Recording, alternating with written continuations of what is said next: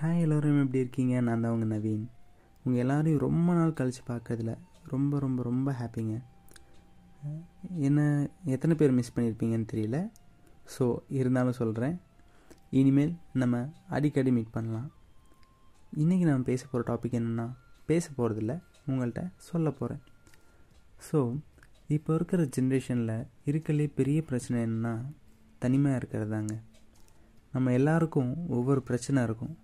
சரி அந்த பிரச்சனைக்கு ஏதாவது சொல்யூஷன் கண்டுபிடிக்கலான்னு பார்த்தா அதுக்கான சொல்யூஷன் நம்மக்கிட்ட தான் இருக்கும். பட் அது நமக்கு யோசிக்க வராது. ஏன்னா நமக்கு துணையாக யாரும் இருக்க மாட்டாங்க. அண்ட் அதை ஷேர் பண்ணுறதான் இருக்கலே பெரிய விஷயங்க. சரி யார்கிட்டையாவது ஷேர் பண்ணாலாவது கொஞ்சம் ஃப்ரீயாக இருக்கும் அப்படின்னு பார்ப்போம். பட் அப்படி திரும்பி பார்த்தா ஷேர் பண்ணுறதுக்கு கூட ஒரு ஆள் கூட இருக்க மாட்டாங்க.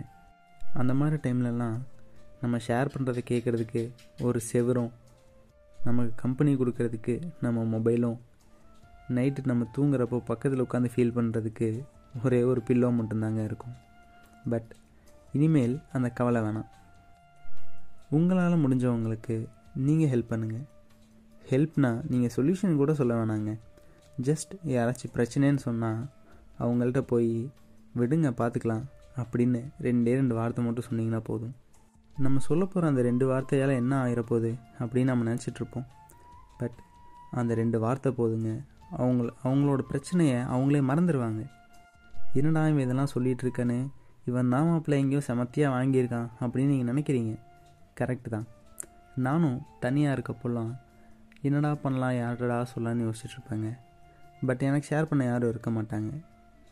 பட் நம்ம ஏன்டா அப்படி இருக்கணும்? நம்ம எல்லா நம்ம எல்லோரும் சொல்கிறதையும் கேட்போமே. அவங்களுக்கு நம்ம ஆறுதல் கொடுப்போமே அப்படின்னு சொல்லிட்டு நானும் கொஞ்சம் பேர்கிட்ட இந்த மாதிரி ஏதாவது பிரச்சனை இருந்தால் என்கிட்ட சொல்லுங்கள் அப்படின்னு சொல்லியிருக்கேன். பட் அவங்க சொன்ன பிரச்சனைக்கு என்னால் சொல்யூஷன் சொல்ல பாதி பேருக்கு சொல்ல முடிஞ்சுது பாதி பேருக்கு சொல்ல முடியல. பட் எல்லாருக்கும் நான் சொன்னது விடுங்க பார்த்துக்கலாம் எதாக இருந்தாலும் ஈஸியாக ஃபேஸ் பண்ணிக்கலாம் அப்படின்னு தாங்க சொன்னேன். என்ன தான் அவங்களுக்கு என்னால் சொல்யூஷன் கொடுக்க முடியலனாலும் நான் சொன்ன அந்த ஆறுதல்னால் அவங்களோட ஃபேஸில் பாதி ப்ராப்ளம் போன மாதிரி ஒரு பிரைட்னஸை பார்த்தேன். ஸோ எனக்கு அப்போது கிடச்சது ஒரு சாட்டிஸ்ஃபேக்ஷன் நம்ம நம்ம சொல்கிற இந்த ரெண்டு வார்த்தையிலேயே அவங்க இவ்வளோ ஹாப்பினஸ்ஸாக இருக்காங்களே. ஸோ அதையே நம்ம மற்றவங்களுக்கும் சொல்லக்கூடாது மற்றவங்கள்ட்டையும் இந்த மாதிரி நம்ம பேச சொல்லக்கூடாது அப்படின்னு சொல்லி நானும் யோசித்தேங்க ஸோ அதனால தான் சொல்கிறேன் உங்கள் ஃப்ரெண்ட்ஸோ இல்லை உங்கள் ரிலேட்டிவோ உங்களுக்கு தெரிஞ்சவங்க யாராவது ஏதாவது பிரச்சனைகள் இருந்தாலோ இல்லை டல்லாக இருந்தாலோ போய் பேசுங்க. அவங்களுக்கு என்ன பிரச்சனைன்னு கேளுங்க. நீங்கள் அவங்களுக்கு சொல்யூஷன் சொல்லினா கூட பரவாயில்ல.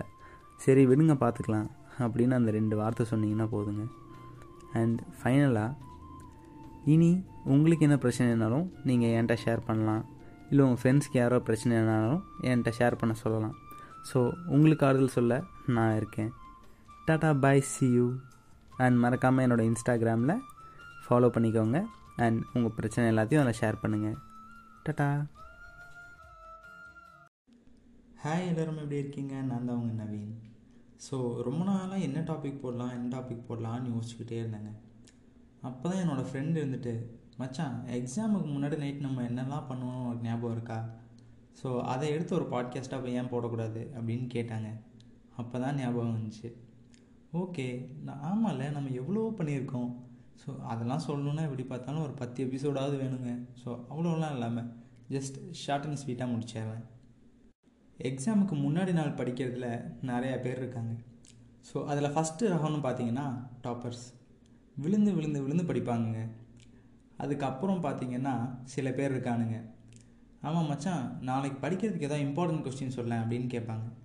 இன்னும் சில பேர் நாளைக்கு படிக்கிறதுக்கு என்ன சிலபஸ்னு தெரிலடா எத்தனை யூனிட்னு தெரில ஸோ அதை அனுப்புடா அப்படின்னு சொல்லுவானுங்க.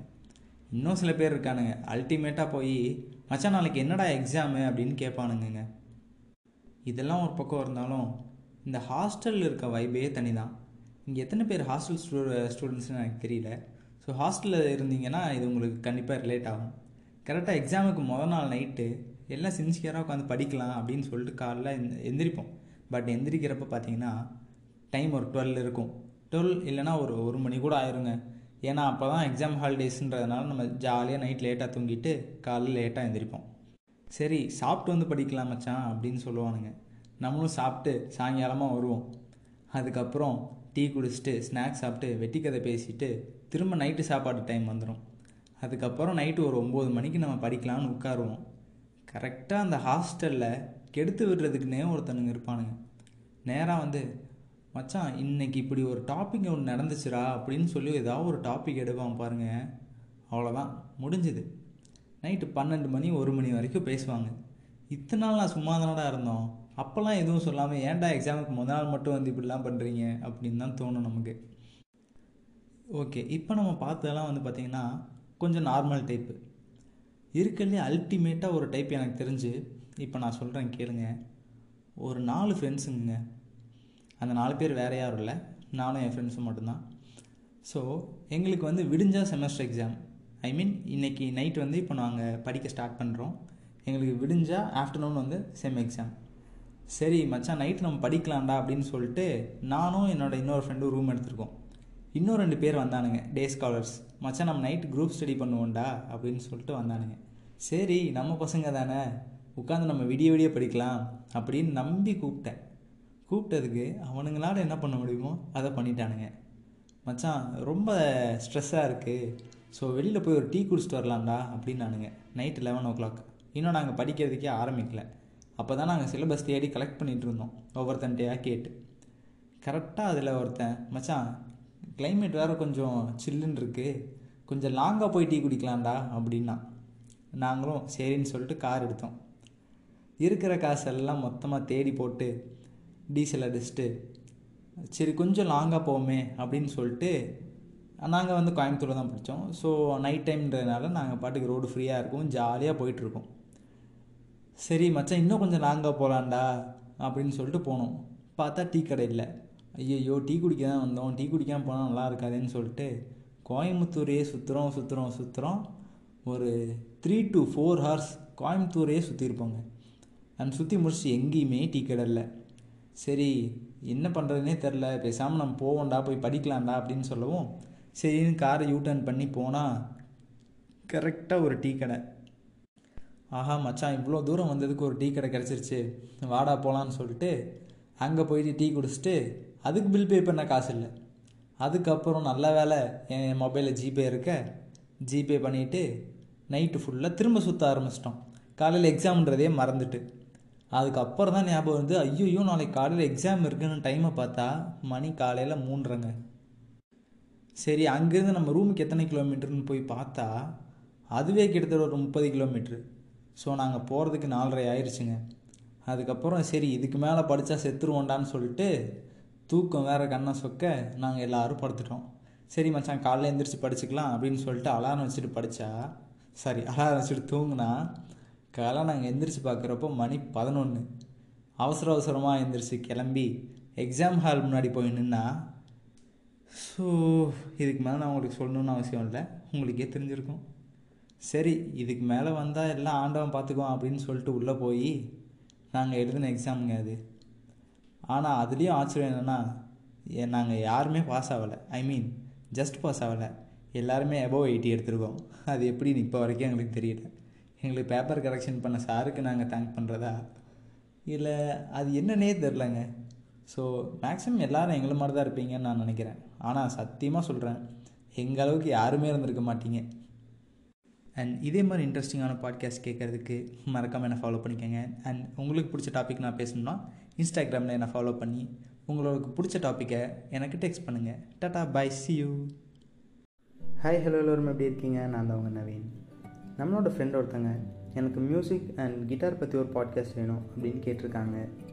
ஆப்வியஸ்லி மியூசிக் மியூசிக்ன்றது ஒரு ஆர்ட்டுங்க பட் என்ன கேட்டால் அது ஆர்ட்டையும் தாண்டி ஒரு லாங்குவேஜ் ஏன் ஒரு கல்ச்சர்னு கூட சொல்லலாம். நான் அதை ஏன் லாங்குவேஜ்னு சொல்கிறேன்னா நம்ம என்ன நினைக்கிறோமோ நம்மளோட தாட்ஸை அண்ட் நம்மளோட இமேஜினேஷனை ஈஸியாக எக்ஸ்ப்ரெஸ் பண்ணக்கூடிய ஒரு டூல் அப்படின்னு தாங்க நான் மியூசிக்கை நினைக்கிறேன். அண்ட் அதையும் தாண்டி இப்போ வரைக்கும் நிறையா கண்ட்ரீஸில் நிறைய பீப்புள் ஈவினிங்க்கு மேலே ஃபேமிலியோடு சேர்ந்து சாங்ஸ் பாடியோ இல்லை ஒரு மியூசிக்கு டான்ஸ் ஆடியோ ஸோ அந்த மாதிரி தான் அவங்களோட என்டர்டெயின்மெண்ட் வந்து இருக்குது ஸோ மியூசிக்கை வந்து அவங்க அவங்க வாழ்வாதாரத்தோட ஒரு அடிப்படை விஷயமாகவே வச்சுருக்காங்க. மியூசிக்ன்றது ரொம்ப காலமாக நம்மளும் பின்பற்றிகிட்டே வர ஒரு கலாச்சாரம்னு கூட சொல்லலாம். அண்ட் இப்போ இப்போ வரைக்கும் நம்ம எல்லாருமே ரொம்ப சேடாகவோ ரொம்ப டிப்ரெஸ்டாகவோ இல்லை ரொம்ப ஸ்ட்ரெஸ்ஸாக இருக்கப்போ மியூசிக் கேட்போம். அண்ட் மியூசிக் கேட்குறப்போ நமக்கு அவ்வளோ ரிலாக்ஸ்டாக இருக்குங்க. ஏன்னா அதுக்கு காரணம் நம்மளோட பிரெயினில் வர ஒரு என்சைம் தாங்க. ஸோ டோப்பமைன்னு சொல்லிட்டு ஒரு என்சைம் நம்ம எவ்வளோக்கு எவ்வளோ மியூசிக் கேட்குறோமோ அவ்வளோக்கு எவ்வளோ ஸ்டிமுலேட் ஆகும். ஸோ அதுதான் நம்மளோட ஸ்ட்ரெஸ்ஸை கம்மி பண்ணி நம்மளுக்கு கொஞ்சம் ரிலீஃப் கொடுக்குது.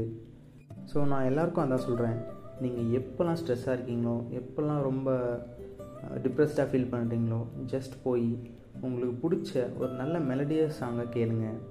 இல்லையா? ஜஸ்ட் ஒரு இன்ஸ்ட்ருமெண்ட்டில் வந்து கேளுங்க. இப்போ வரைக்கும் நான் எப்போல்லாம் சேடாக இருக்கணும் என் கிட்டாரை கையில் எடுத்து அந்த ஒவ்வொரு ஸ்ட்ரிங்கையும் என்னோடய ஒவ்வொரு விரலால் வரட்டுறப்போ அதில் வர சவுண்ட் இருக்கு பாருங்கள் அதை கேட்டாலே நான் வேறு ஒரு வேர்ல்டுக்கே போயிருப்பேங்க.